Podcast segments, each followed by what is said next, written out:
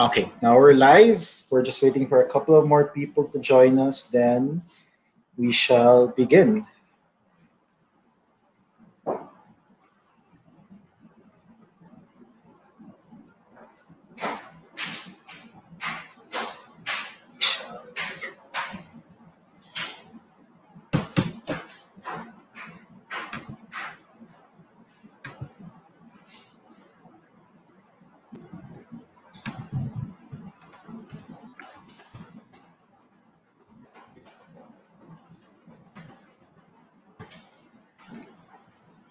Okay, we'll just wait for a few more people to join the live, then we shall begin.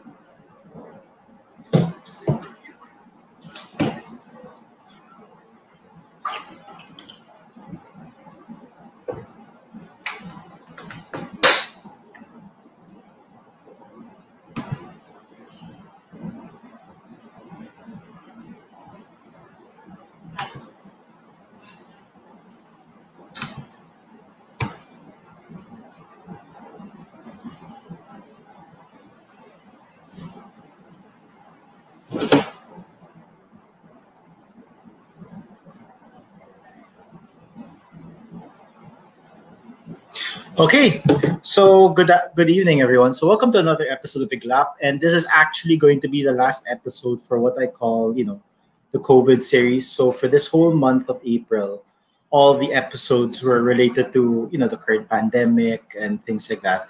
But for today's episode, this is something that a lot of people I feel don't really understand what it is exactly. And hopefully after this episode, those who, you know, want to understand more about it will have a better idea about our topic for today. So before I begin, I'd like to thank our sponsors first. So first off is uh, Koi Blend. So if you want to have you know really good locally sourced coffee from Filipino farmers, go to Koi Blends. They're available on Shopee. Next one is Swagat Indian Cuisine, are like our longest running uh, sponsor for Iglap. Thank you very much, Swagat. Uh, you know, if you want really excellent Indian food in Makati, uh, go to swagat.com.ph. And lastly, to Shawana Shawarma, it is a you know an SME, a small you know family business where they really get their ingredients from local farmers in the Philippines. So go support them as well. So for today's episode, it is called COVID and Insurance, and our guest today is someone very interesting, very special, just because you know she's very successful in everything that she does. And so I'm going to read to you what her introduction is, and I'll give my own after. So she is a graduate of BS Accountancy and PLM, that is a Pamantasan Lungsod ng Manila. Uh, she's 24 years old, born and raised in Tondo. So this really feels like a autobiography. and she has a lot of experience in general tax and financial accounting. And of course, she is an HMO sales executive. And she's currently associated with a wine e-commerce company and she's as well as a financial consultant manager in an insurance investment firm, you know, top 10 in the Philippines. So she loves discussing, you know, financial planning with people, especially giving importance to savings, investing, being insured, and having multiple sources of income. So my introduction for this girl is uh,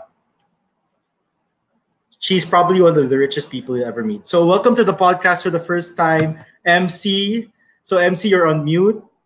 Hi, Paolo. How are you? I'm good. So how do you like? So how do you like my introduction? I mean, yours was you know very autobiographical. Mine was just like, um, yeah, she's the richest person you know. So. so that's that's a joke, guys. Huh? So don't believe Paolo. So we have that kind of a joke where we we used to work. You know? so and hi yeah. guys. So I'm MC. Actually, Paolo calls me Mary Christine, so that's my full name. But for you, yeah. know, for the benefit of everyone, MC na lang. So Um, the rest naman are true, but aside from the last one na riches naman nakilala ni Paolo, nako Paolo, you're a bareto. Ayan, that doesn't mean much. All right. So, why don't you, you know, aside from the, you know, the introduction you made for yourself and the introduction I made, why don't you say something more about yourself so that our viewers get to know you a bit better? I mean, not really yeah. the professional side, but more of the uh-uh. Mary Christine, not in a, yeah, casual Mary Christine. Oo. So guys, no, so I'm 24, but as you, as you can, ano, kanina na, parang I had lots of professional experience na, no, with, with this age. Kasi I really tend to have side hustles, you know, in my free time, yung yung earning money, yun talaga yung parang ginawa ko ng hobby. So turning your passion and your hobby into a profession, kinda I I enjoy that a lot. So in my uh, free time, yung pag paghahanap ulit ng another extra income, baka meron naman dyan, no? So, actually, casual lang tayo dito na very simple. Um, just like any other millennials out there, love social media so much, no? And, ayun, okay naman so far. Kayo, how are you guys? All right, great. So, yeah, guys, if you have any um, questions to MC, as she's called here in the podcast, uh, just comment down below and you'll definitely get your questions, you know, later on in the episode. So, you know, the episode today, uh, MC, is all about insurance and COVID because, you know, COVID yeah. started last year. I mean, the whole global sense, right? But it mm-hmm. started back in late 2019. And, you know, a lot of um, people who I know, because I myself have, you know, a few insurances, as you know. Uh, mm-hmm. but I'm not really sure if you have the updated data, but the last data I had, I think less than 50% of Filipinos were insured. Is that correct? Is the data still correct? Less than 50%. Actually, 10% lang ng mga Filipinos ang insured. Oh, wow, 10 na lang. So, ganun ka konti. Oo, no. So, I was generous with the 50%. Kasi actually, well, yung insurance huh? dito lang sa Metro Manila siya boom na boom eh. Metro Manila, Bulacan, Cavite. But with regard to other parts of the Philippines, so yung mga hindi pa masyado natatouch dyan, no, I have friends in Davao, no, in Mindanao, na sobrang onti ng mga advisors, sobrang konti na parang kung hindi sila mag-i-initiate, magpa-insure or kumuha ng insurance, wala, no? So, sobrang konti lang din talaga. So, you said it's around 10%, right? I think uh, our population, give or take, is 100 million people, right? give or take, Philippine population. Uh, so, only 10 million people are insured and most of them are from Metro Manila or, you yes. know, the bigger provinces like Bulacan, um, I assume Oo. Cebu is probably part of those or pretty, yeah, right?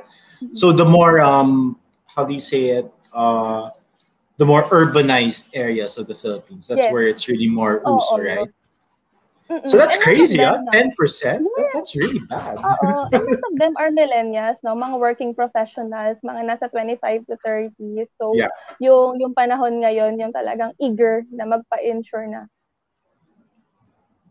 All right. Wait, sorry. Before we get there, uh, let's go to our comment section quickly. No questions, okay. but I just want to greet some of our viewers. So L Aspilia. So yes, L, I changed the part of the room. So actually, L has been a, a guest here, I think two or three times already. Oh. Uh, yeah, very very fun girl. Sobrang bestseller yan sa guys. Uh, next one is oh Mimai. So Mimai actually is one of our uh, is someone who's been viewing our podcast for quite some time, and actually she disappeared for a time. But yeah, I'm so happy that you're back here. Oh, okay. Well, I hope that you're okay, Mima. I hope you're feeling well. You know, I hope you're feeling better, and I'm glad that you're able to catch. Hopefully, you can watch you know the replays of the past episodes and all. And I think this is your friend, uh, Mary Christine, Joey Calmerin. Yeah. yeah. He's all right. unit man. Yeah. Oh, cool. All right.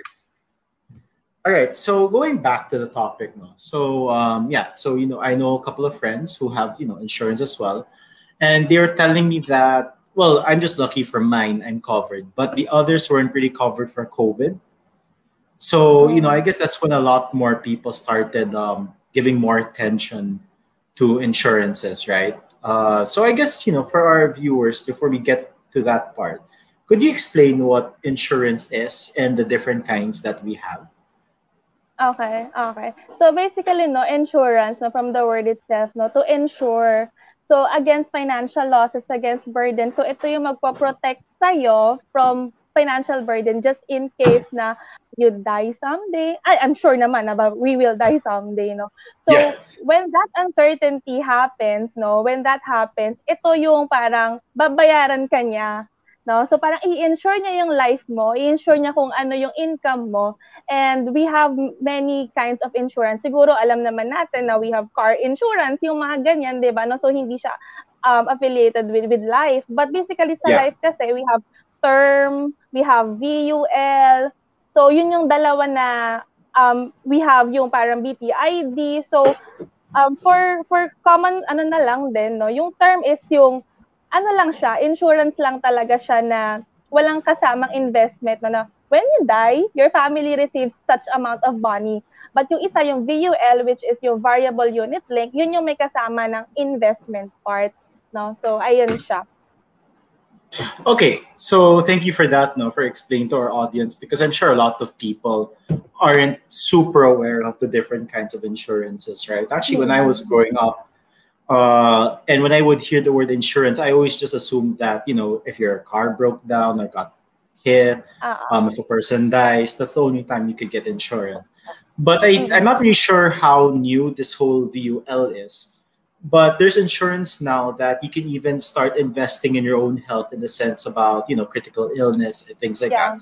So um, based on your experience now, since you are you know an, a, a financial advisor, mm-hmm. Um, for the different um, companies, so we all know the big companies. We don't really need to name them. Uh, this whole COVID pandemic, how did it affect the whole critical illness? Is critical illness covered or not, or things like that? Okay, sige. So, di ba, uh, when the person mag-test siya ng positive, ganyan, no? It doesn't necessarily mean na it's a critical illness already, di ba? So, kapag sinabi kasing critical illness, ayun yung may cancer, ayun yung may stroke. So, di ba, um, may mga instances na yung person na nag-get ng in COVID na may pre-existing condition, doon lumalala, no? So parang yung COVID kasi yung parang uh, sa mag magdedad ng immune system mo kaya lalabas talaga yung mga uh, sakit-sakit na hindi mo alam na meron ka pala no so when that happens yes you can claim a critical illness benefit which it's a rider no so uh, misconception to a lot of people kapag sinabing insurance, when you die, yun, dun ka lang makakakuha. But we have different kinds of riders where in yung critical illness nga na makiklaim mo no, once na you get critical. And other than that, no, we have insurance na health mismo, which is yung HMO, yun yung pag-check up, yan, ayun yung, ayun yung iba-ibang klase ng companies na kapag may petty sickness ka, parang uh, masakit ulo mo, you get to, ano, to avail um, an HMO, no, na parang uh, papakita mo lang yung card mo, no? Tapos hindi ka na magabayad ng kahit na ano. So may mga ganong tayong insurance. Actually, a lot of people don't know na yung HMO is an insurance, no? Na pag sinasabi nila na, ay, mama, pag namatay lang ako, doon lang ako makakakuha. But ito nung nag-COVID, no? Doon nag-start na yung realization ng mga tao na we really need to have a health insurance kasi not all has it. Ayan. So we have daily hospital income, yun yung pag na-confine ka, yung may babayad, may ibabayad sa yung insurance company. So a lot of things na talagang makakatulong sa iyo sa patient kapag ka insured siya na hindi siya maglalabas from his own pocket. Hmm. Okay, so when it comes to let's just talk about insurance for a bit. So mm-hmm. let's just talk about the traditional kind of insurance wherein, you know, if you die, you know, that's the time your family gets something. Uh, so I guess the first question being is, you know, some people might think, what if I don't have a family? Why would I want to get that? What would you say to that person? Oh, what if wala siyang beneficiary or, or wala siyang yeah. family, no? Yeah, let's say so, for example, both parents are dead, you know, stuff like that. As in absolutely no beneficiary whatsoever. Okay, okay. So, um, sa insurance company kasi it doesn't mean na kung sino lang yung beneficiary. Sorry ah, sorry, maingay. Yeah, it's fine, so, it's fine. Ayun. Example, no, um, may, may example nga na, example, lahat kayo, car accident, sino yung magbe-benefit nun. So, meron tayong law na kung sino yung, yung hierarchy na kung sino yung pinakamalapit na kamag-anak mo. So, doon mapupunta, no, yung, yung sum assured mo or yung benefits mo. So it doesn't mean na kung wala kang you you have no one, no, you won't insure yourself, no? Kasi meron at meron gastos yung mangyayari kapag ka nawala ka or pag may nangyari sa iyo. And yung insurance na yon, yung magsasalba, yung magiging um safety net sa financial burden na yun. So, it doesn't matter kung may family ka or hindi kasi may gagastos, eh, may taong gagastos and she can or he can use that sa cost. Okay. So, when you mentioned that, right, about the whole mm-hmm. there's someone who needs to pay, you know, expenses, etc. But here's the thing, though. Sorry, I just really I don't mean to play devil's advocate. But I just really uh want, you know, the most extreme example. So let's say the person has no parents, no siblings, no relatives. That's possible, right? Um, how would you convince them to get insurance then? When the person wala siyang parent, actually, um, technically, Zero. no, no relatives. Uh, Okay. Technically, no, kailangan talaga family-related yung maging beneficiaries mo. So, hindi ka makakapag-proceed ng application of insurance kung wala kang beneficiary kasi otherwise, kanino mapupunta, di ba? But yeah. um, we have uh, we have a will naman na we can designate a certain person na we think na kahit hindi siya family blood, no? And then, it's up to the insurance commission kung mag agree siya or kung i-approve niya ito. Okay, so pwede siya sa mga tao na I have no one, ganyan, di ba? But I have a girlfriend, no? Yung parang ganyan. I have a live-in partner, no? Kahit hindi kami uh, married sa kung saang mata man yan, mata ng Diyos or mata ng legal, no? So, we can designate a person. Okay, wait, sorry. We have a good question here uh, from Mimai. Okay. That's why I love having Mimai here because she always has really good questions. So Mimai has this question. What if I don't want what if I don't mm. want to give the money to the closest kamag-anak? Uh, the question really matters to me since I'm living alone, no parents, no relatives at all. That's why I don't think to get an insurance. Ah, okay, okay. So you have a, um, a best friend or you think na a guardian or you think someone so special to you na just in case um, may mangyari sa'yo, a go-to person. So you can um, you can designate him or her as your beneficiary, no? So, very, ano naman eh, very considerate naman ng isang insurance company. So, it doesn't mean na family blood mo siya, no? So, actually, lately lang, no, na, na-approve namin yung mga um, same-sex genders, no, na mag-partners, na pwede na sila din maging beneficiary ng isa't isa. So, it doesn't mean na uh, wala kang family or wala kang kahit na ano, hindi ka makakakuha ng insurance, ganyan. Okay, well, Mima, I hope uh, MC was able to answer your question. If you have, you know, follow-up questions, or if any of you want to grill Mary Christine, this is your chance. Let's really grill her up. All right. So here's the thing. All right. So I get that portion. You know, maybe you know you may have a loved one or or things like that. Okay, understood. So here's the question now, um, because a lot of uh, young people, as you mentioned, millennials, got you know really got into the whole VOL thing. And actually, me, my first ever insurance was a VOL. Uh, I was in my first job, so of course, you know, first job's very low pay, right? Because you're just out of college. So I got a very small VOL. Uh, I'm very happy with it. I still pay for it until now because you know how many years na ba. But why do you think um, the younger generation really got into VOL? Because sorry, before you answer, uh, you know, my, my parents and, you know, their siblings and their parents all had mm-hmm. insurances, but mostly traditional. Because, syempre, you know, oh, okay. back in the day, right, when Jose oh, Rizal was walking around, uh, you know, th- those were the kinds of insurance available. But nowadays, I guess a lot of a lot of younger people got really attracted to the whole VUL aspect mm-hmm. to it. Mm-hmm. So, mm-hmm. why do you think that is? Okay. So, ang VUL kasi is variable unit link. So, ibig sabihin, you have insurance. On the other side, you have investment portion. So, kasi ang VUL, it covers almost everything, no? So, it covers your death, it covers critical illness if gusto mo ng ganong rider, it covers disability, accident, tapos may balik pa yung pera mo. So, yung binabayad mo na premium, um, pagdating ng how many years, no? Kasi iba-iba yung plans eh. So, may balik siya, bumabalik siya sa'yo. So, parang it's the fastest way na matapos yung um, matapos yung uh, pagiging insured mo kasi may mga limited pay tayo, may mga regular pay tayo, but basically kasi 'di ba nung dati wala namang wala namang VUL na yan eh. Not not yeah, until yeah. dumating yung isang company dito sa Pilipinas, no.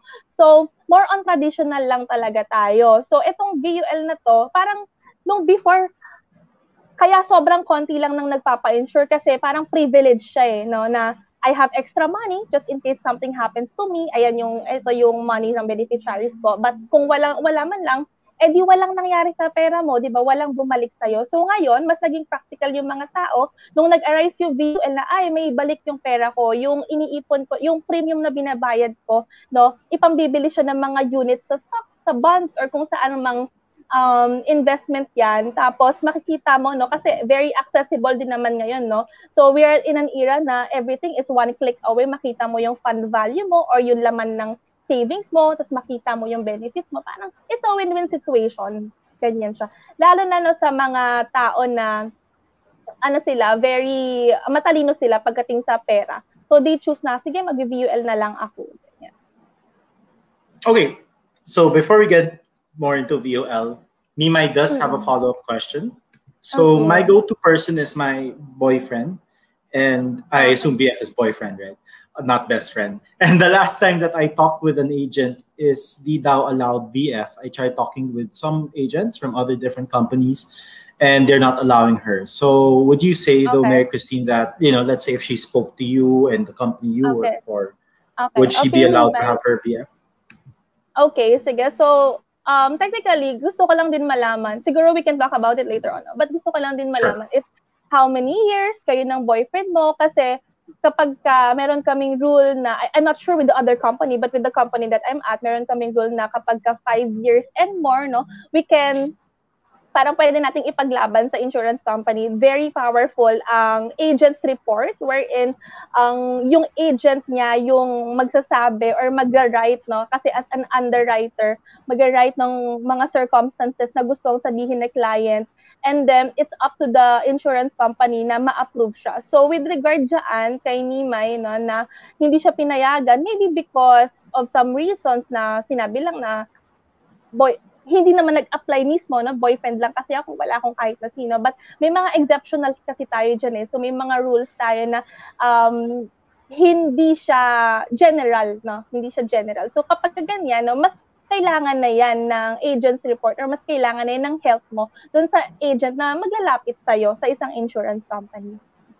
Okay, so my follow-up question to that is, um, so for example, let's just use Mimai's case. And Mimai, if I get anything wrong, it's just an example. Forgive me. Ah, so Mimai did mention that you know she has no parents, no relatives, etc. Right? But let's say Mimai really wants an insurance, and let's assume her boyfriend and her are less than five years.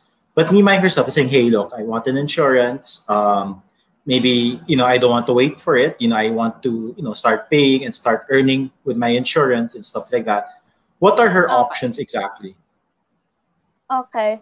So, um, as I said, no, ang, ang application ay hindi siya magpo-proceed pag walang beneficiary. So, pag wala siyang nalagay doon at sinabi natin na, ay, hindi talaga pwede, Mimay, no? So, hindi talaga siya magpo-proceed. So, um, I'm not quite sure kung ano yung pwede mong options to insure yourself kasi ang hirap naman na sabihin na, hindi, okay lang yan, magpa-insure ka. And then, when something happened to you, walang makaka-claim, di ba?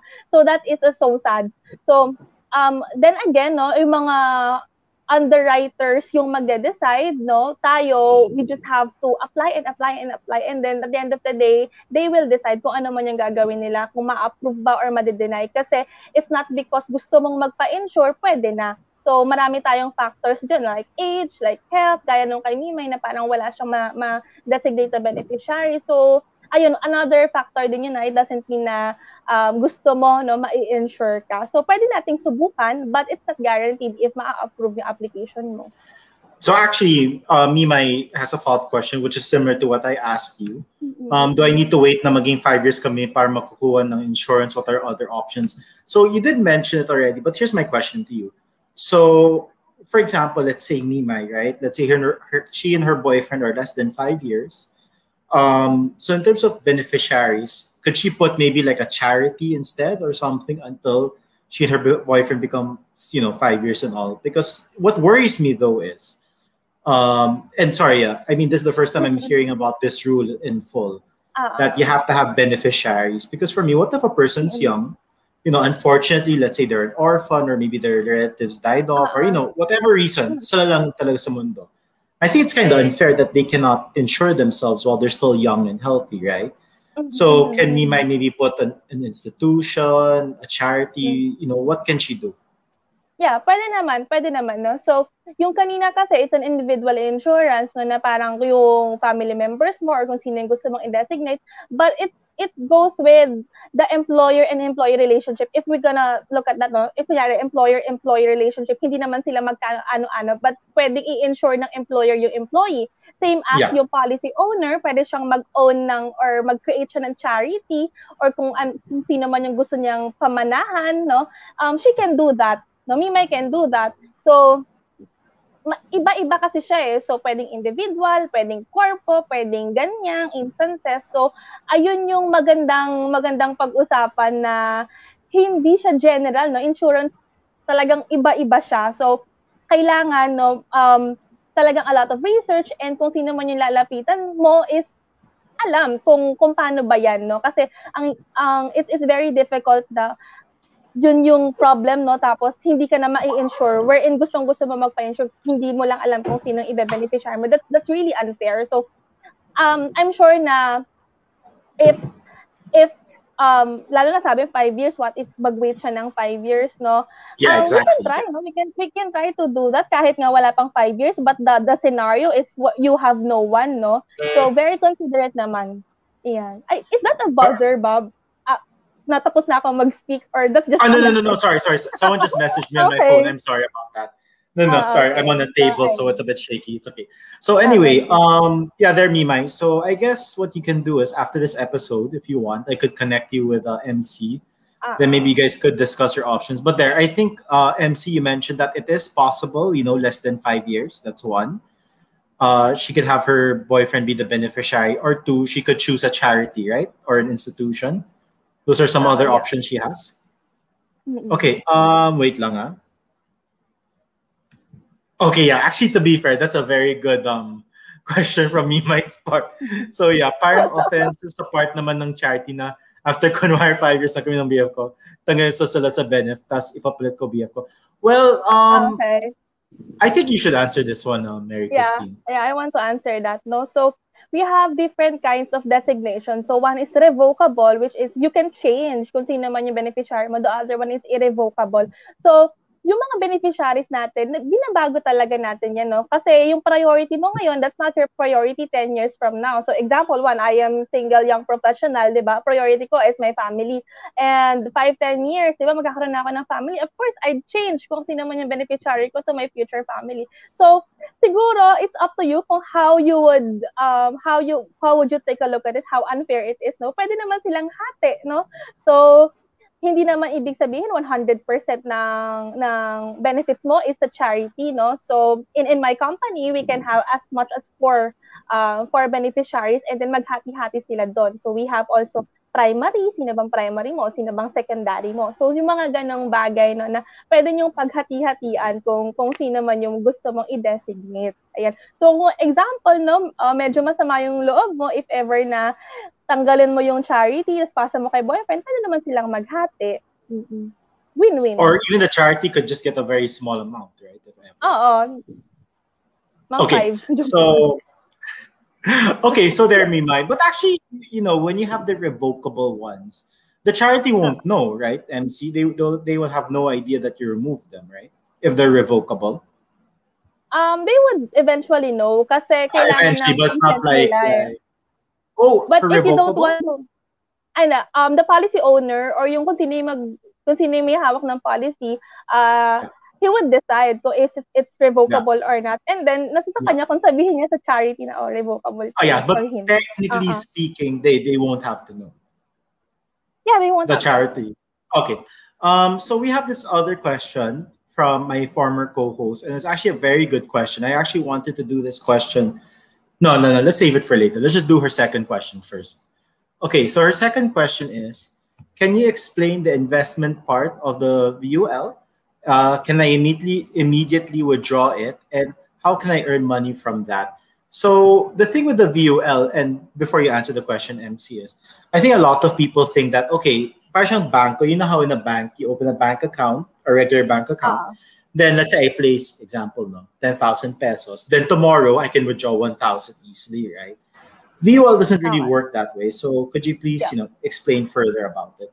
Okay, sige, sige. So, the per- primary purpose kasi, why you want to save in a bank? Because one, it is liquid, no? So, hmm. and you can you can withdraw anytime kasi very short lang. So, cash lang yan, no? Wala masyadong interest rate yan. Kasi, I believe ang interest rate natin nasa 0.0125. So, wala pa siyang 1%, no? So, walang... Yeah. If, if ang objective mo is to really grow your money, bank is not for you. But yung ito kasing VUL or yung itong investment, that is medium to long term investment, no?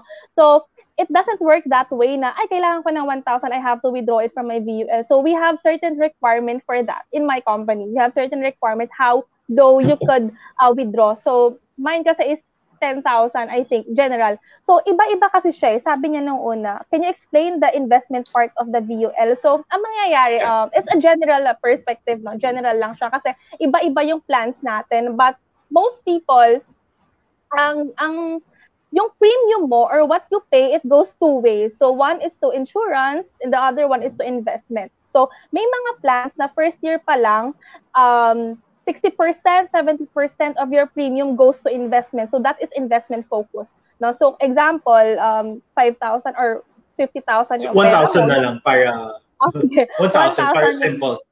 Oo, 1,000 yung pera mo and then 60% goes to investment. Yung 6,000 doon, no, mapupunta na siya sa investment mo. So how does it work, no? So mag para ka lang nag um para ka lang nag-stocks, no, nagba-buy ka ng units pero hindi ka yung gumagalaw. You have an asset manager, no. So meron kang uh, manager na gagawa nun for you which is the insurance company, no. So, ganun siya.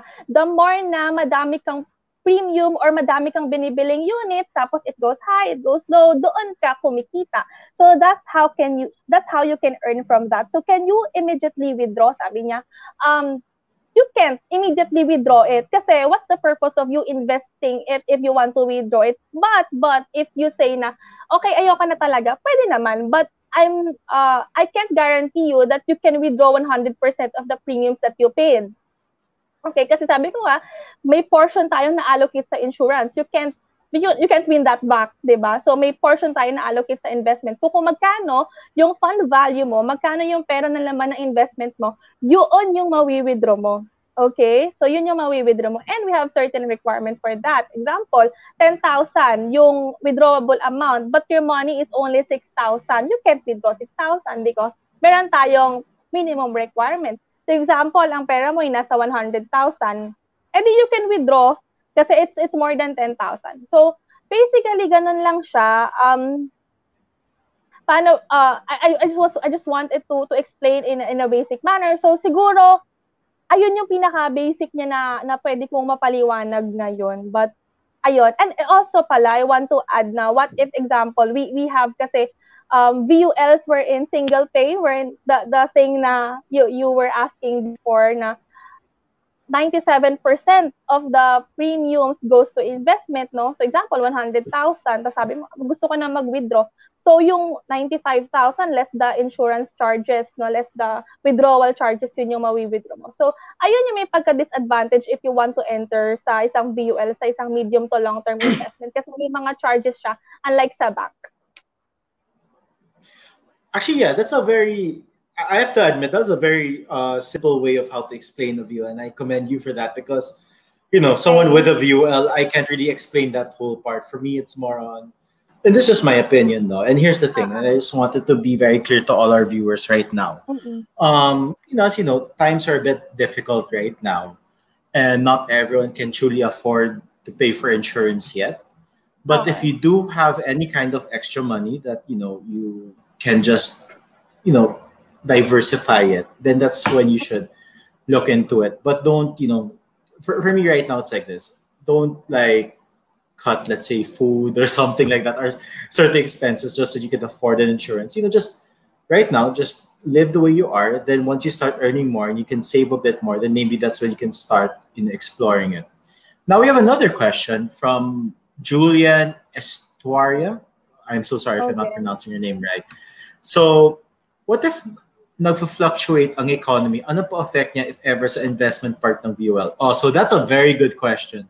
Yeah. So, why don't you answer that, Mary Christina? Okay, I get to be asked by these questions no frequently. So, um, when the ayoko maging too much economy ganyan no, but when the economy fluctuates no, siguro hindi hindi lang naman for sure, hindi lang naman in, investment yung yung um ma maaapektuhan, no? So everything gets affected. So ibig sabihin yan, hindi lang ikaw yung yung nalugi, but it is very rare kasi na ma 0 0% yung maging interest rate natin. So yung um, most of insurance are globally competitive. So hindi lang yan economy ng isang bansa. So lots of countries yan. So, hindi lang siya talagang naka, parang naka-focus kung ano man yung dating ng economy mo. So, for example, no, yung Philippines, yung Philippines, ito, sobrang baba talaga ng ekonomiya natin, di ba? Some, I believe, um, some banks offer 0% na, no? Wala na kahit na anong uh, interest rate. But kasi yung VUL or yung investment na lang, no,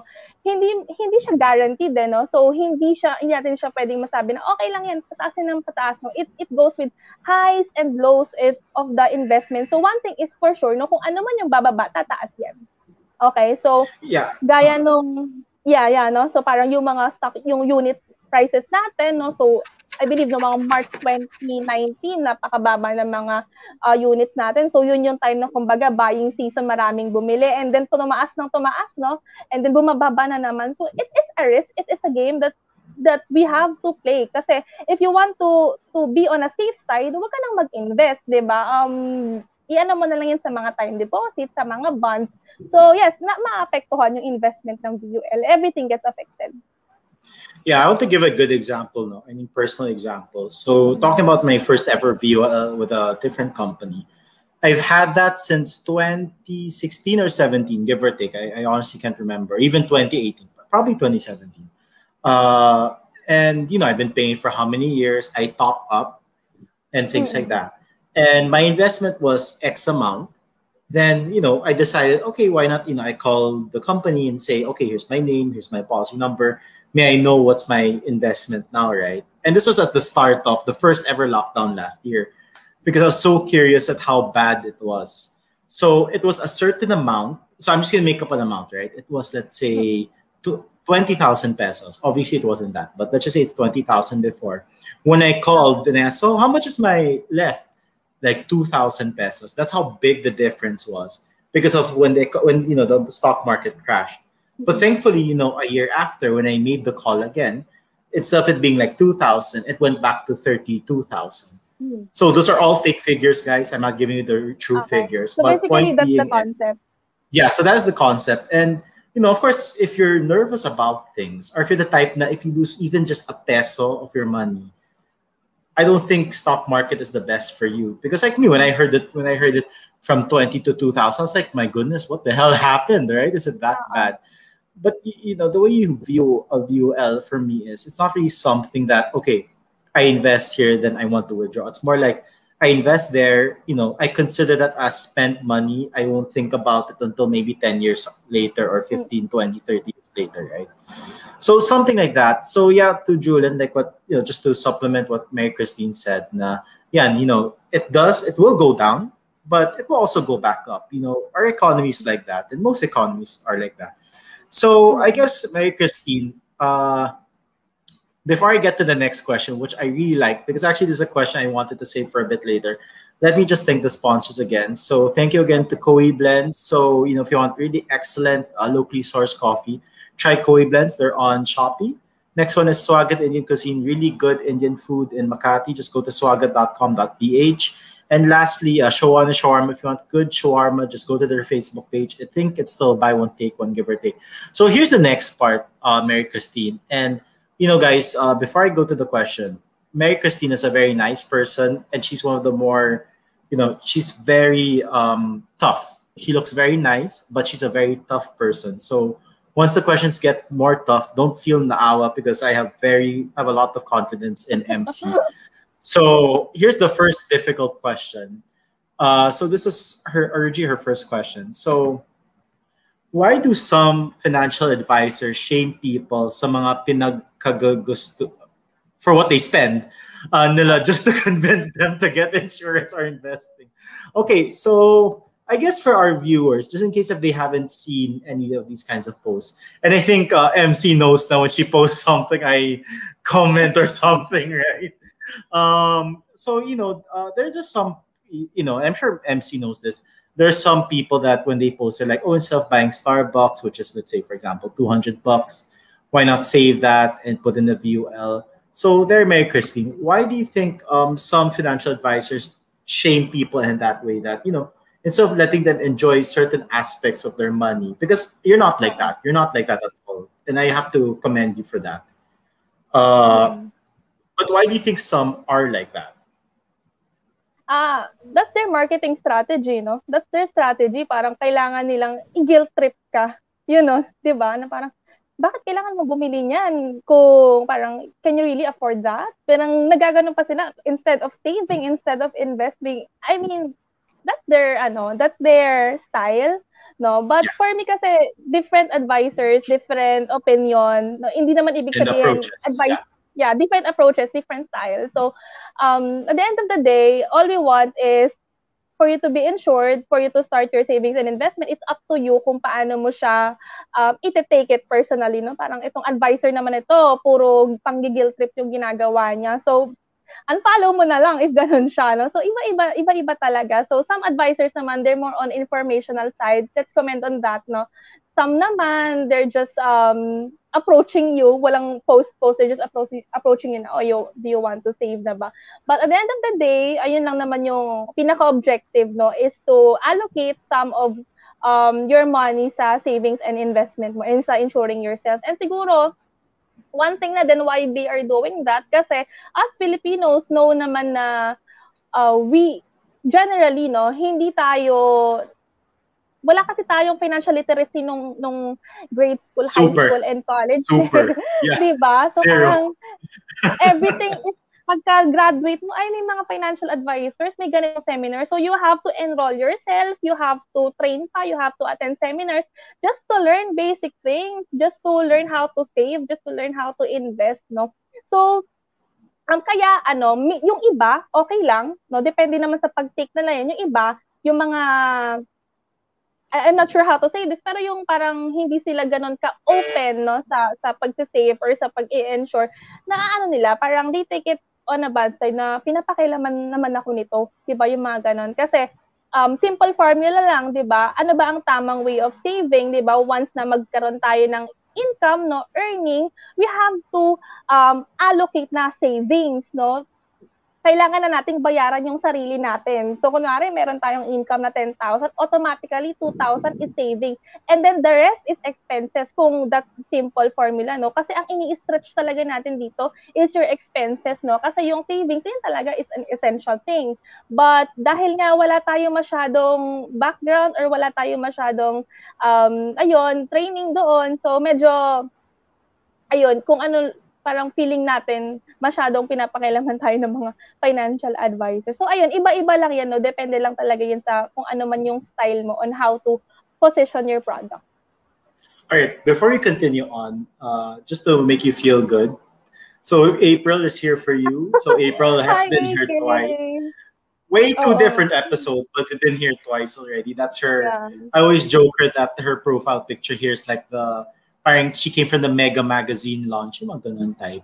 Uh-huh. So, yeah. So I guess the next one, no, Mary Christina, so I always notice this about financial advisors.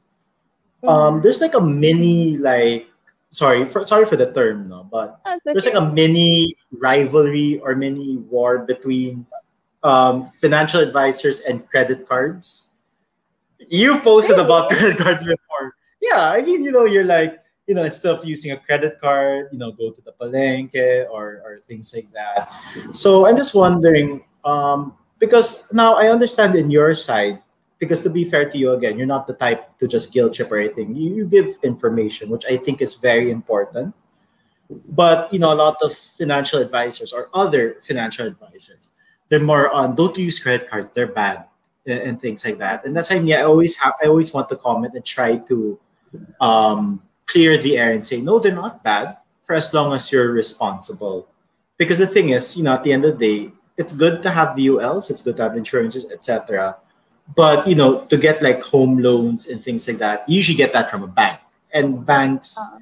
give you a credit score based on how you pay, right? So I want to ask you, um, what's with this mini rivalry between you know financial advisors and credit cards? And I have another question after that, actually. But Answer that one first. Oh, okay, actually, I don't know how to answer this because I don't really agree with people or advisors na who don't want credit cards. Kasi di ba nga, saan ka ba makaka... I mean, ang hirap-hirap mangutang ha, ang hirap-hirap mag-borrow, but having a credit card, you can access or you can buy anything that you want, no? Kung ano man ang purpose mo, tapos basta nagbabayad ka ng, ng maayos, tumataas pa yung credit yung credit standard mo, no? So yung ratings mo. And you get to have rewards, you get to have points. So, I think it's a matter of ano lang of uh, different perspective na pagka-loan or pagka-utang, bakit um, gustong-gusto ng mga tao, pag pag-iipon, bakit hindi? So siguro, parang inaano nila yon kaya pinaglalaban nila na may rivalry na wag kang mag-credit card, no, utang lang yan. Bakit kapag loans, pinipilahan, no, tinitingnan, may mga advertisement, pinapanood mo pa kung paano ka mangungutang ng 1,000 tapos ibabalik mo ng 1,020. If, if you see that, those kinds of um, loan advertisements, no, kasi um, yun nga, babalik pa rin tayo na yung mga Filipinos, no, wala tayo masyadong uh, financial literacy before. Kaya ang gusto lang talaga natin is to how to make money fast or how to have money fast nang walang hassle, walang kahit na anong kapaguran, walang, 'di ba? So utang ka, 'di ba? You borrow, eh we're in saving or we're in investing, it takes time, it takes hard work, no? It takes a lot of discipline. So it's really hard to save and to invest rather than just borrowing money and then later on wala ka palang pambayad, no?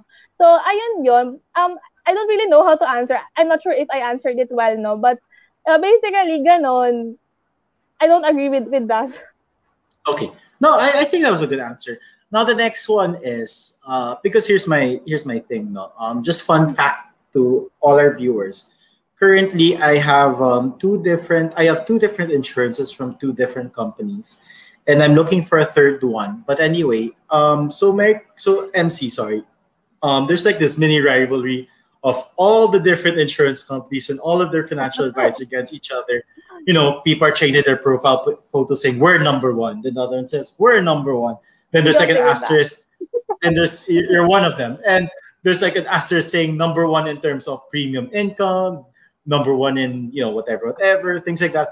First things first what is the actual um, statistic or whatever stat that actually says an insurance company's number one? That's the first question. Second question is why is there like a very heated rivalry amongst financial advisors if all of you just truly want you know people to you know be insured and stuff like that? Okay no. So what's your first question, um, kasi naman number one, or ano ba yung parang, um, yeah, what's the statistic saying that, okay, for example, let's say you have a company, I have a company, right? Uh-huh. Um, so we're both, um, so we're both, yeah, parang what's the statistic, right? Like, for okay. example, in basketball, if I score the most points, I'm number one in the team. So something like that. Okay, okay. Okay, so if you're gonna read the memo, no, the, in, that insurance commission yung um, pinublish nila, so may mga iba-ibang categories, no? Um, there is a net income, uh, top 10 net income, top 10 net worth, top 10 annual premiums paid in the year 2020. So, iba-iba yon So, iba-iba yung number one doon. But if you're gonna analyze or if you're gonna look at the memo kung ano yung sinabi doon na mas credible na or mas accurate when it when um, when analyzing kung sino yung number one, may sinabi doon kung anong category. And I don't want to say that kasi ayoko magkaroon ng, yeah, yeah. ng, ano, ng gulo. And so, don't mention doon, companies or anything. Yeah. don't mention companies.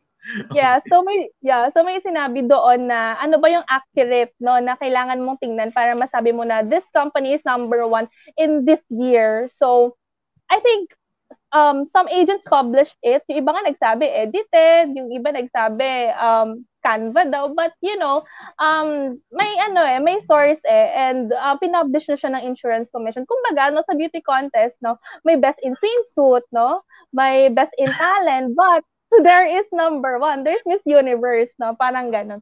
So, second is yung rivalry between companies parang products lang yan, no? Kumbaga, kanino mo gustong magpa-insure, no? Um, kaninong company. So, um, I believe you have to to ask for a proposal from different companies if you really want to know kung saan ka magpapa-insure. Kasi gaya nga niyan, uh, it's a business, no? It's business after all, no? Paramihan naman talaga tayo dito ng ng clients, 'di ba? Hindi naman ito um donation, hindi naman ito charity, no? So at the end of the day, no, business talaga siya. So kaya talagang nag-aagawan tayo ng clients dito, but that doesn't mean na yun yung importante kasi we only have us advisors, we only have one mission which is to ensure everyone that we know.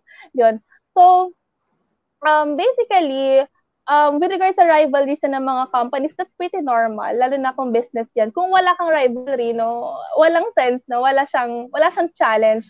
So, pag binigyan kita ng premium na 10,000, kailangan mo siyang tanggapin kasi wala kang kalaban. Ayun.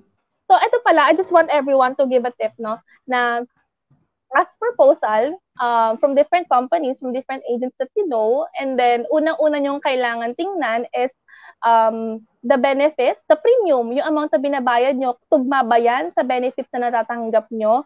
No? Kasi marami tayong pwedeng um, i-attach dyan na maaaring uh, iba-iba, iba-iba kasi talaga yung bibigay sa'yo. And you have to to know also kung kung anong klaseng investment yung gusto mo, kung mag sa equity ka ba, sa bonds. So, hindi kasi siya parang damit na, ay, gusto ko to, dito na ako. But it's really a long-term commitment, no? So, ayun, kailangan mag-aral, kailangan ng maraming research about it, and if ready ka na, edi, ano, um, start mo na. Okay, so we have a question from Elaine Sianen. I hope I pronounced his last name right. So, hi MC. Uh, I currently have VUL plans, and my agent mentioned that the investment returns are not guaranteed. That's why I'm thinking if I should withdraw my VOL plans and invest it in stock market instead. May I ask for your advice? Thank you. Nakakainis. That's my boyfriend. Oo nga eh. okay, sige. Can I just so say, I really like, uh, off topic, I like the whole gray suit, black shirt, uh, silver ah, okay. bow tie. I wish I could see the shoes though. But anyway, yeah. Ah, sige. Ayun, no? So, kasi, personal background lang, he's a trader din. I don't know if he wants me to tell that. Sorry. So, he handles this. he handles then his own stock, his, his, ano, his own investment. So, ang sabi niya, currently have VUL plans. Yeah. He has several VUL plans, not just for him, but for his family. No, that's why I'm thinking if I should withdraw. Um, let's let's go back to why did you start it, 'di ba? Ano ba ang purpose mo? Why did you get a VUL plan? Of course, you can withdraw it anytime, 'di ba? Sino ba naman ang magsasabi sa iyo wag mong gagawin 'yan? But are you sure that you have enough money to cover your hospitalization bills? If you are diagnosed, if you'll be diagnosed with a critical illness, if you die one day, 'di ba? Kasi itong VUL lang yung may protection benefits eh. Of course, you can trade, di ba? Of course, you can do stocks on your own. Of course, you can invest. But those things, no, parang, ano lang siya eh, second siya sa foundation natin eh, yung growing your money eh, di ba? So, aanihin mo yung pag-grow ng pag-grow or pag-accumulate ng money mo if one, wala ka na. Or if one, um, you get sick or you get, you, you die, di ba? So, magka-crash yan eh. So, sino ang mag-handle ng investment mo? Ang masama pa is wala kang enough na emergency fund to do that or to to to spend para sa cost mo, para sa so kung ano man yung expenses mo, no? So, I think, no, I, I, I do recommend, I do recommend to get an insurance first before you risk your money into something else. Kasi VUL naman, meron naman tong investment part. Eh. So, while doing um, ay, ito pa pala, no? So, hindi ganun kadali mag-stock, no? Hindi ganun kadali mag-invest. So, you have to spend a lot of time with that. You have to spend uh, money, capital. Kailangan mo magsunog ng kilay, ng pera, ng oras. And if you're a regular employee, you know, working from 8 to 5 and there's a trading time na 9 to 1 p.m., how would you do that, di ba? Pwede mo bang sabihin sa boss mo na, wait lang, nagte-trade ako. Akong bahala dito. Di ba? You can't do that, no? So, that's the advantage of having an asset manager na he'll do things or he'll do it for you as long as you religiously save, as long as you religiously pay your premium. So I hope I get that answer right. Yeah, yeah. No, I think that was sorry. I was just imagining in our former office if our boss like if you told that to our boss, right? I think you'd just say, "Get out, you're fired," right? But yeah, I, I get I get your point. Yeah. So for Elaine and for anyone who was you know wondering the same thing, I think uh, MC did give a very fair answer to that. Okay, so the next part of this um, MC is so you know we spoke about how you know their um, uh, financial advisors who, who you know their marketing is shaming. Uh, we spoke about credit cards and and things like that. So the next one I want to, and of course we also mentioned about how about those who don't have families to insure to begin with. but here's the question though, Mary Christine. Uh, I want you to give some advice to people, no? Um, because as you know, you know, in the Philippines, when you're still young and starting out, more likely than not, your salary isn't that great. Like you'd be lucky to be earning around the twenty thousands to the thirty thousands. You'd be very lucky, right? Uh, for those who aren't really earning like that yet, but they are, you know, interested in getting an insurance, what kind of advice would you give them? Okay. So it's a matter of how you see things, eh, of how you perceive things. So I have plenty of clients who have salary lower than the, the minimum, let's say a 15k or 20k, but they get to save, they get to have a term insurance, they get to have a VUL, they get to to save in MP2, yung mga ganong klase, no? So, um, balik tayo doon sa paano mo hinahandle yung pera mo, no? Do you, once you get by your earning, you spend it right away? You, you, it goes straightly to your bills, di ba? So, if that's the case, no, yung savings mo, yung mag-flex for you, sila, yun yung magiging flexible. Parang ayun yung magiging optional, which is hindi dapat, no? So, um, another recommendation that I would get, if hindi talaga kaya, no, ng, ng earnings mo, masyado talagang malaki yung rent natin. Parang merong article before na kailangan 50k amount yung earnings mo dito sa yeah, Manila for you yeah. to survive. That was, I think, diba? a few days ago. Yeah. Yeah. So, ang laki nun, no? Parang mas malaking malaki talaga siya lalo na sa mga ordinaryong Filipino. So, I think if you can stretch your your expenses anymore, add addition ano, uh, must have additional source of income. So, you must have a part-time, you must have sideline, no? So, there are a lot of things na you, you must have, especially now na online na tayo lahat, diba? Yung mga mapapalad na may laptop, mapapalad na may internet, they can do that, no? Um, sa ibang tao naman, kanya-kanya talagang diskarte yan for you to save money. But I know a lot of people, I know a lot of people who earn six digits but no savings, no investment. I know a lot of people na maganda yung profession nila, maganda yung yung nakuha nilang earnings but they don't save. Why? Because they just don't know how to handle money. It's it's up to you how to handle your own money, no? So hindi naman ako nagpi-preach, no? Hindi naman ako nagsasabi, oh, mali to, ayan, mali yan. But um, I'm I'm recommending something na maybe stretch a little, no? Um, take a look at your finances muna. What have you been doing for the last 5, 10 years that you're working na up to now you're not uh, you're not saving, no? Parang wala ka pang nahahanap na, I mean, wala ka pang nakukuha or na iipon, di ba? Baka kasi mali, mali yung structure mo, mali yung formula mo. So, maybe try something else, no? Na baka in that way, pag nag-stretch ka, you can have um, an extra money para for you to save and for you to have insurance and investment, di ba? So, ayun. So, basically, breaking lang din yung kung ano man yung cycle na nakagisnan natin. Okay, I think that's very fair, no? So, I guess, you know, for those who are wondering and things like that, definitely look first on the kind of situation that you have. You know, for some people, they they can stretch it, but for some, maybe they can't. As MC mentioned, maybe the rent or maybe they have other obligations that they have no choice but to pay. Uh, so yeah, but I think that's a very fair uh, assessment from MC. So okay, so for this part, which is the latter part of the episode, uh, I want to talk about COVID again and insurance, which is basically what the episode is about. We spent nearly an hour just talking about what insurance is and and things like that. Yeah. So, you know, right now, MC, uh, I'm just wondering, no, because as you know, last year it was a very tough year for the Philippines because we had their first lockdown, and you know, so many people lost their jobs, especially in the hospitality industry, you know, hotels, you know, I assume certain restaurants, etc. Horeca, Horeca. Um, not exactly, but sige. But uh, so yeah, yeah, Horeca was really um, hit pretty hard so in terms of um, you know insurance or it, being a financial advisor, was last year a very tough year on you in terms of you know getting more clients, or were there more people more open to getting you know uh, an insurance from you?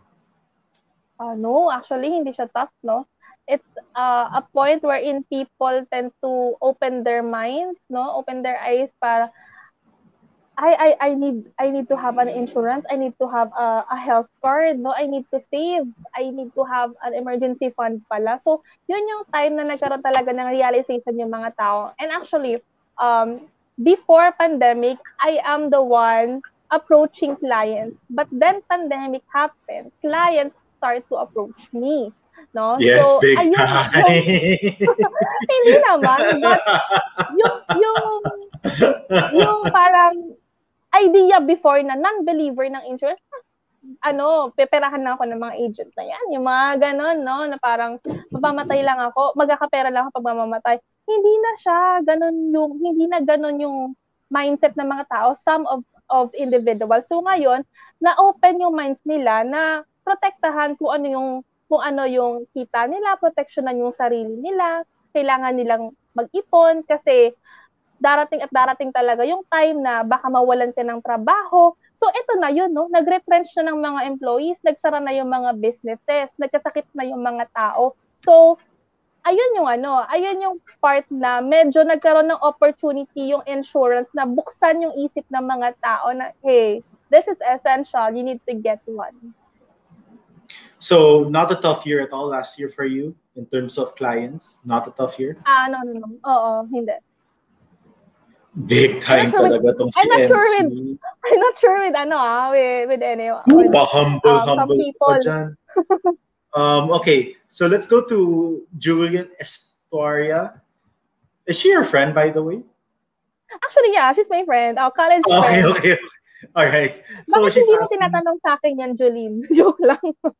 Oh, it's Julie. Oh, I'm so sorry. I've been It's I've been Julian. mispronouncing your name this whole time. Um, yeah. So Julian's question is: May age limit po ba ang pagpapa-insure? Yes, meron, no? So, we get to insure uh, healthy people, um, young people. So, actually, hanggang 70 years old. Yun. Oh wow. So- okay. Oo, hanggang 70 years old. That, that's pretty Oh. old. That, that's pretty old. Mm-mm. Oo. But, you know, yung benefits nila yung, I'm not sure with the other companies, but yung benefits nila yung mag-a-adjust for them. So, yun, merong limit talaga. But with, kung gaano ka, kabata naman, 7 days old. So, my youngest uh, client was 3 months old. So, nasa si pinapupunan pa lang siya. Gusto nang magpa-insure ng nanay niya. So, ayun, 7 days old to 70 years. Okay. Wow. Assuming all right. healthy. Yeah, mm, assuming healthy. Okay, so going back, uh, so you did mention that you know a lot of people started approaching you regarding this thing, you know, because of the pandemic and things like that. Were they looking more into you know getting critical illness? Because I know you did mention that COVID doesn't necessarily mean it's critical if you just become positive, right? Because there's some people that they're positive but they're asymptomatic and things like that. Mm. So for the company that you work for, and again, you don't need to name names Mm. um, is there like a COVID rider or, or something like that? I mean, you get the question, right? Is there Okay, something yeah. like that? Uh-uh. Mm-mm, yes. So we have here um confinement rider wherein we get to we will reimburse kung magkano man yung income niya for the day. So example, no, Pao, you're earning a million a day. 'Di ba? So example How I wish. no? That's So, probably may you. limit, mga ano lang, 999 the joke. So may limit siya, no? Sige, I'll Example- give you the peso na lang. Oo. So, kung how much yung earning niya with that day, i-reimburse siya. And then plus, kapag ka ang cost is COVID, may additional benefit. May additional amount na i-reimburse sa kanya.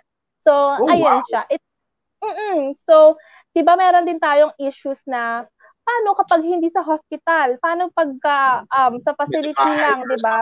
O sa tent, ganyan. It, it's okay. No? Uh, my company is really considerate with that. So, as long as um, pinrescribe ni doctor mo or you're under a facility na kailangan ka talagang i-treat because of COVID, no? Okay lang kahit hindi ka sa hospital kasi given the yung yung situation Current ngayon, no? situation.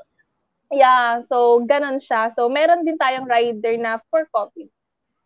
Okay, so sorry, quick on that. So you mentioned facility and things like that, right? But because of you know a lot of hospital beds being full, facilities being full, what if the person's just at home, but they do have, let's say, you know, a doctor willing to give a document or things like that? Is that still possible? Kailangan sa isang facility. So, meron tayong mga facilities na meant for uh, COVID patients. So, if hindi hospital, before, okay lang sa home, but I think ni-revise siya. So, sa facility na siya. Kasi, okay. Uh, ayun, sige, ayun, pwede naman na yun. Yeah, I think that's okay. You don't need to get too deep into that. Okay, but uh, all right, I think that's fair. Okay, so we have another question from Angela. So she says that my mom is 53 years old and she's considering getting insurance. Pa. What do you think would be best for her considering her age?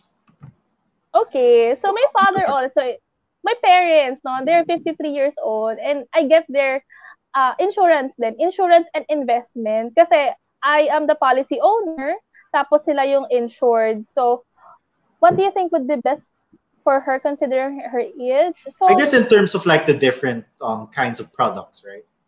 Okay, sige. So, kapag kasi term insurance, no, yung insurance lang, wala siyang investment. Each year, we have to consider the age. We have to consider the health. So, what if ngayon 53 healthy siya?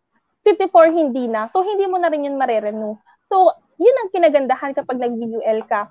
So, ang VUL kasi, upon upon uh, effectivity ng issuance or upon issuance ng policy mo, kung ano mang maramdaman mo, kung ano man mangyari sa'yo, insured ka na. Okay? So, what would be best? Of course, number one is having critical illness benefit. Okay? So, ayan na yung tumatanda na yung parents natin. May mga mararamdaman na yan, mararamdaman at mararamdaman. Okay? And then second, hospital income kapag confinement. Yan. So, yung death naman is um, core yan eh. Yung, kumbaga, uh, andyan na yan eh. So, hindi mo na siya ira-ride. So, kapag kumuha ka ng insurance, of course, may may um, life insurance na yan or may death benefits. And for you naman, no, Angela, since um, you're considering getting her an insurance, pwede mo na rin lagyan ng investment part para naman insured na siya, may investment ka pa, may savings ka pa. So, we have 5 years, 7, 10, 15 years, no, na first year pa lang, may balik na yung money mo, makikita mo na yung pera mo para masasabi mo na hindi sayang, no, hindi sayang yung pera na binabayad ko kasi may balik yung money ko at nakikita mo kung saan siya napupunta. Nakikita mo yung benefits, nakikita mo yung pag-accumulate ng money mo. Yeah, so actually that was um lang pa yan. Mm-mm. Actually, Angela has a second question. Uh, can I get insurance for her? And kunwari ako nagbabayad, but she'll be the one to use it. I think you did answer that, but yeah, if you could repeat uh-oh. it again, yeah. You're such a good daughter, no? So, parang nga ngayon, nagkakabaligtad, no? if you knew her the way I do, wow. Angela being a good daughter. Ano ka ba? May soft side tayo pagdating sa family. So, I think, Angela, no, we, have we, we can talk about it later on, on how, how the process, no? But, ayun na yung ginawa ko, no? So, yan, I bought them insurance. So, sabi ko, ma, pa, kayo insured basta sa akin yung savings and investment at least ako nagbayad dito, ha? Ah, okay naman sila. Oh, Angela, you're a good daughter. Ah. Anyway. okay, so um, let's go to Andre Evans. So I'm not really sure what this is, but any thoughts about G investment? Have you heard of that? Actually, no. Paki-elaborate, Andre, what is G Invest? Yeah, Andre. Um, we're, we're, we're both not familiar, unfortunately. But if you're okay with, um, you know, just commenting down below what G investment is, then hopefully you will be able to answer your question. And of course, Angela. anyway. Yeah. okay, so I guess the the whole sorry, I actually want to talk about term insurance a bit. No, um, so you did mention that it's yearly. I thought that there's some companies it's every five years, every 15 years, stuff like that. But is it every year, term insurance, to renew it? Oo, kailangan. But may oh, it's every year? Na, oo, so every renewable siya every year. Kasi yung prices niya or yung premiums mo, magva-vary siya each year. So that's another contract na you'd enter to. So ganun siya, no? Mas mura siya sa mga bata, kasi term lang, wala namang investment eh. Pero I don't recommend having a term insurance sa mga oldies, sa mga parents natin. Kasi mas mahal yan, no? Kung i-compute mo, mas mahal siya. Tapos hanggang 70 years old pa. Ata, I'm not quite sure, but hanggang 70 pa pag term insurance. So, hindi mo na siya ma-enjoy pag 80, 90, no? Kasi hindi mo na siya na-renew. But only until 70, then 71 not allowed, right? Yeah, hanggang 70 yung issuance. Mm-mm. Yeah, yeah, yeah. Okay. Um, so G investment is actually investing in Gcash, basically. Thank you, Angela, and thank you uh, to. Nimai as well. Um, G investment mutual fund managed by ATRAM. I'm not really sure what ATRAM ah, okay. is. And of course, Andre said as well Gcash. So, what are your thoughts on that? Okay. Sige, so marami naman tayo kasi uh, we have different ways of investing our money, whether it would be GCash, whether it be pag-ibig, mutual funds, money market. So it's up to you, no? So um, for me, as long as you, kasi ako, I'm not really familiar with investing in GCash. So I, I don't think I have the right to say it. No? Ayoko naman magmarunong, maganda yan, hindi yan maganda. So it's up to you, no? So do your search, do your research, no? talk to someone na um, very expert dyan sa larangan na yan and I'm not the person with to, to, to discuss about Gcash. Yeah, so I guess to MC's point, agreed. Uh, because for me, I'm the type of person that how I view in terms of investment is I want to kind of invest in things that have a timetable. So let's say, for example, insurance, right? Uh, and I told this to uh, Mary Christine a few days ago that you know it comes to stuff that you know if you're young it's cheap you know that's something i would rather invest in first because how i see stocks are like this no? And this again this is just my opinion. It's not the best way to do it or whatever. It's just the way i would do it is um, the thing with the stock market is i could be 50 i could be 60 and the cost of a jollibee stock would probably be around 8 to 15 pesos right it doesn't necessarily mean it will go all the way up to a thousand or stuff like that, but that's a possibility. Uh, but it doesn't mean that it will happen, right? It's just a possibility. The thing with insurance is um, the younger you are, it's dirt cheap. But the older you get, it becomes really expensive, right? So let's say for me, uh, like what I mentioned to Mary Christine, and I personally, I have one VUL uh, one traditional, and I'm looking to get into one single pay, which I think Mary Christine could uh, explain after. Uh, but after that, uh, when I may be around 30s, like 35, 36, like that, that's when I'll start, you know, really getting to stock market more. Just because, again, with the stock market, there's no like, you know, like just because I'm 35, it doesn't mean that Jollibee will become a thousand pesos per stock. Right? But anyway, um, so Mary Christine, sorry, could you explain to everyone what a single pay is, just so maybe they uh, would want to have that option as well? Single pay insurance. Yeah, yeah. Or insurance, the one that we talked about. Before. The one that we spoke about. Um, yeah. Okay, okay. Sige, so yung single pay, ayan, the word, di ba? Single, no? One time ka lang magpipay. So, one-time payment, and then you get to be insured na for the rest of your life. So, ganun siya. So, ano yung advantage nito? Number one, di ba, very hassle-free siya as long as you have the money, no? So, we have certain requirement for that. Um, to, to be transparent na din, no? If you have 100K, ganyan, tapos insured ka na for the rest of your life, no? So, and then, um, yung benefit niya, syempre, the more na tumataas yung, yung premium na gusto mong i, i, i-pay, the more na lumalaki yung benefits mo of your insurance. So, that's that's the the insurance part no? And sa investment part naman ng single pay parang gagawin mo is oh ito yung money ko ito yung 100k ko and then go 'di ba? Magparami kayo no? So you you you have to take the the risk na kung ano man yung mangyari no sa sa money mo. So it's up to the asset manager kung paano niya yun pagagalawin. So Yeah. Yan din yung i-consider natin no when we want to to invest in an in, in, in an insurance and investment company. Kung sino ba yung asset manager nito, 'di ba? So, ayun siya and as long as nandoon yung money mo habang tumatagal, kumikita siya. So, pwede mo siyang gawin um, kapag kayo have an extra money tapos you don't want it sa bank lang na natutulog na walang interest, wala pang 1%. Kasi dito kasi sa mga insurance, higher, higher than the the bank talaga siya. So, ang sinuggest na standard ng insurance commission is nasa 4 to 10%, no? But I know a company na 12.51% yung interest rate. So, um, depende talaga siya. So, ayun, um, kapag andun lang yung money mo, yun, it, it works for you. So, ayun yung sinasabi natin na habang tulog ka, no, habang tapos na yung active income mo, wherein you physically working, doon naman yung passive income mo, no? So, ganun siya. Yeah, I'm curious though, um, MC, because with my company, the VOL one, even if you pay a day late, it's okay. in terms of paying your you know your dues. If you pay one day late, that's okay. For your company as well, is paying one day late also okay? Ah, yeah, yeah, it's it's it's okay. So we have 30 day grace period, no? So sa single pay naman, wala ka naman nung Yeah, um, did, well, obviously. Yeah. Uh, so kasi bayad ka lang.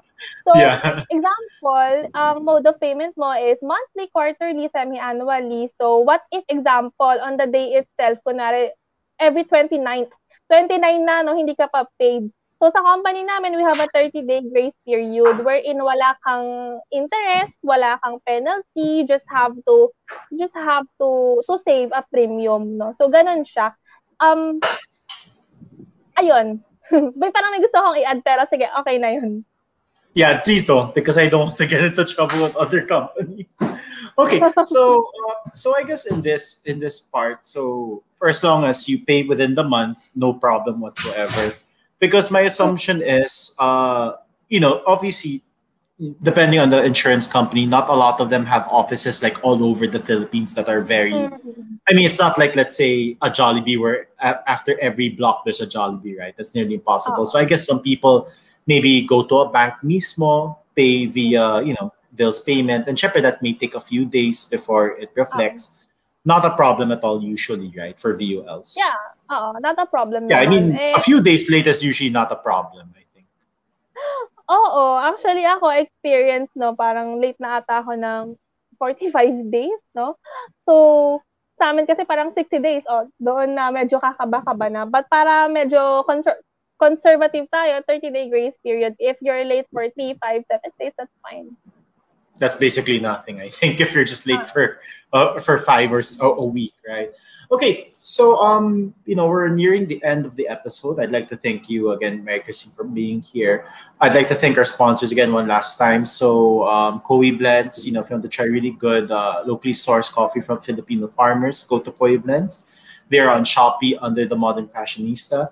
I'd also like to thank Swagat Indian Cuisine. If you want really good Indian food, go to swagat.com.ph and to Shawarma Shawarma. So I guess for this part, no, um, MC. So you know, I think COVID will be here for quite some time. With that being said, the economy is going to be like that.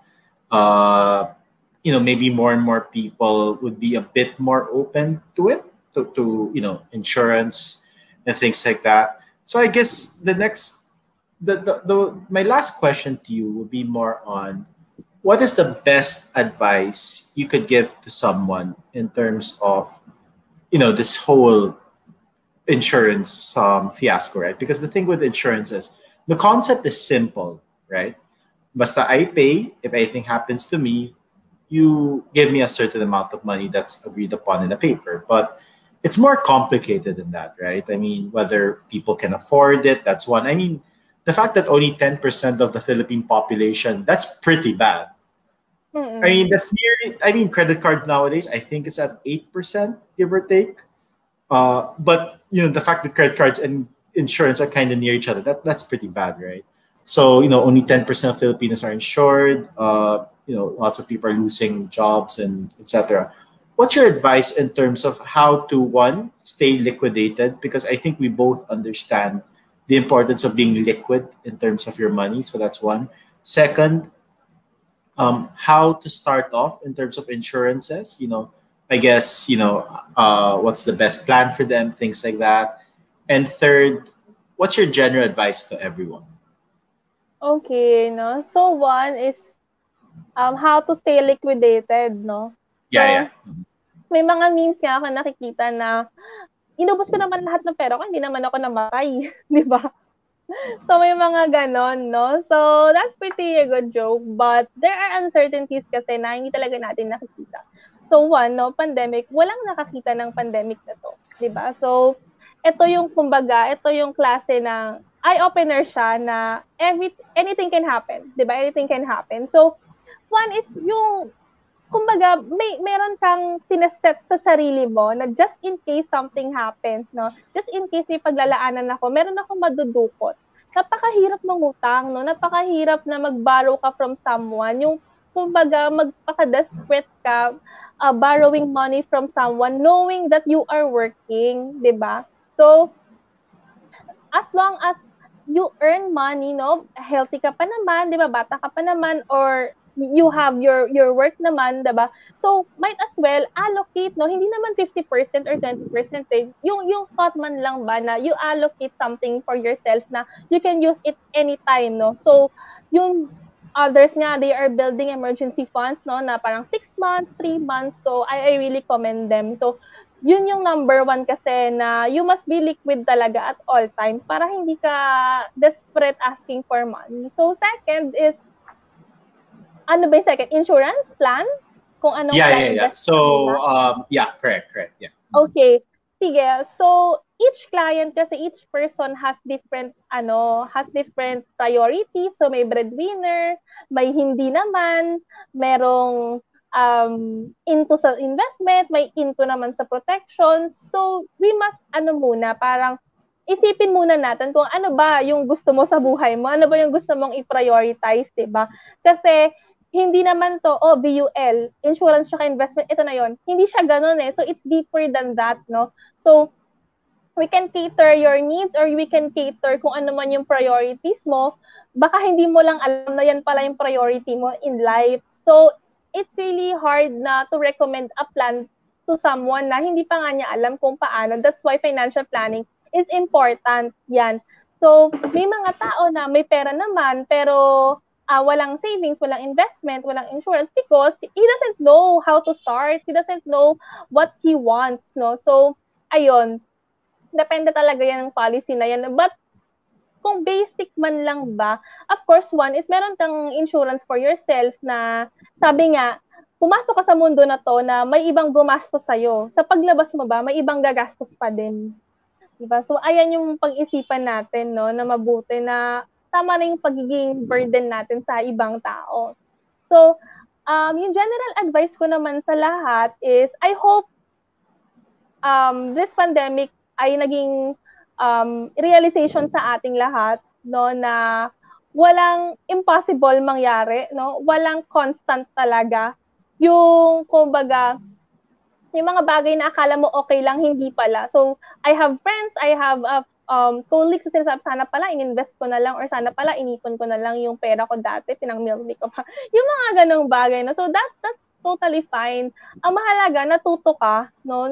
na- na-realize mo yung mga bagay na mas may importansya pala. No? So sabi nga, um, at the end of the day, it's just you, di ba? Ikaw lang yan. Kung ano man yung material things na yan, um, pwede mo yung palitan. So, how would you be able to protect yourself is a different story, no? Now, if one day, no, ayoko maging religious, but you were taken out of the picture, what will happen? Di ba? Ano mangyayari sa paligid mo? You wouldn't know you wouldn't know. So that's the importance of insurance. And wala namang namatay nang namatay lang eh, 'di ba? So yung iba pa nga nagkakasakit, grabe yung hospitalization bills, na aksidente, na babaldado, di naman nila pinagplanuhan yun, di ba? But it just happened. So, I have my friends na their fathers or yung yung mother nila, um, comatose, five years, tapos from uh, very rich level ng pamumuhay, napunta sa poverty, So, sabi ko nga, don't let your story be an advice to them. Let their story be an advice to you yourself.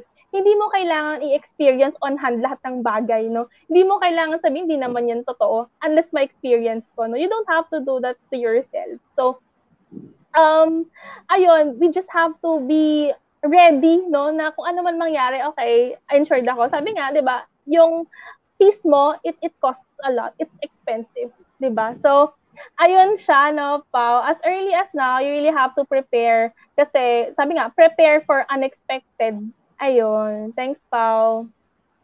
All right. Well, thank you for that, uh, MC. So this is the part of the episode where you can plug in whatever you want or thank people. So yeah, please go ahead ayan guys, no, thanks so much sa mga nag nag-support and for for watching us kay Paul. This is really a controversial, I may say, topic kasi ito yung mga topic na ay finances ayoko niyan. But seeing people asking questions, very relevant ones, I'm so happy na uh, may mga tao talaga na somehow, 'di ba, may interest sa ganitong usapan. So if you have a lot of questions pa in mind, ayan, you, you can message me and I can um, accommodate you naman with regard to your question. So, ayun lang. I hope na let's just ano, keep safe everyone, no? Kung ano man yung bawal mo nang lumabas, 'di ba? Or kung lalabas man, just uh, protect ourselves against any uncertainty.